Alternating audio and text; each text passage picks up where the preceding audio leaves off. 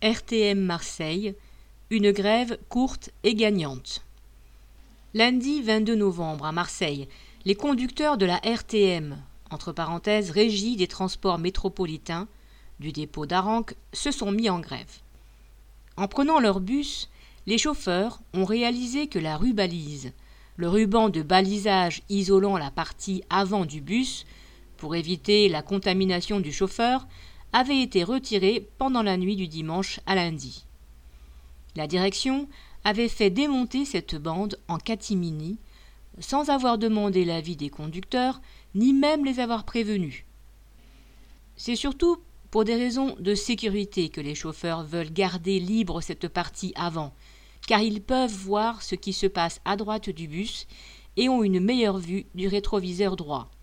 Ils se sont donc arrêtés, soutenu par la CGT, qui a aussi appelé à la grève les chauffeurs des trois autres dépôts de Marseille. Il y a sans doute bien d'autres causes à ce coup de colère que le retrait de cette bande. La conduite des bus est très éprouvante, car les voitures sont partout, y compris sur la voie de bus, et certains secteurs sont vraiment dangereux. La grève a touché une bonne partie des conducteurs des quatre dépôts de Marseille. Finalement, après des négociations avec les représentants de la CGT et de FO, la direction a accepté de remettre la rubalise et le travail a repris. Il n'en reste pas moins éprouvant. Les conducteurs subissent le contre-coup de l'insuffisance scandaleuse des transports en commun à Marseille, qui explique l'engorgement de la ville par les voitures. Le métro et le tramway ne concernent que le centre-ville et quelques secteurs. Les autres quartiers sont desservis par des lignes de bus peu fréquents, où presque tout le monde voyage debout. Les promesses de Macron et la rallonge budgétaire qu'il a octroyée permettent quelques projets de lignes.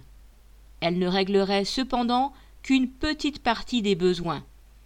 Actuellement, les débats sont vifs pour savoir si la nouvelle ligne partirait vers le sud, vers le nord ou vers l'est de la ville dans deux ans ou plus alors que les trois seraient nécessaires, ainsi que quelques autres.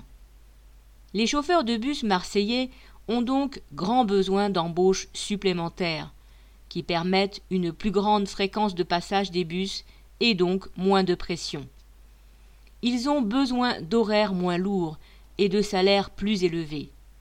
Ce coup de colère sera peut-être un coup de semonce. Correspondant Hello.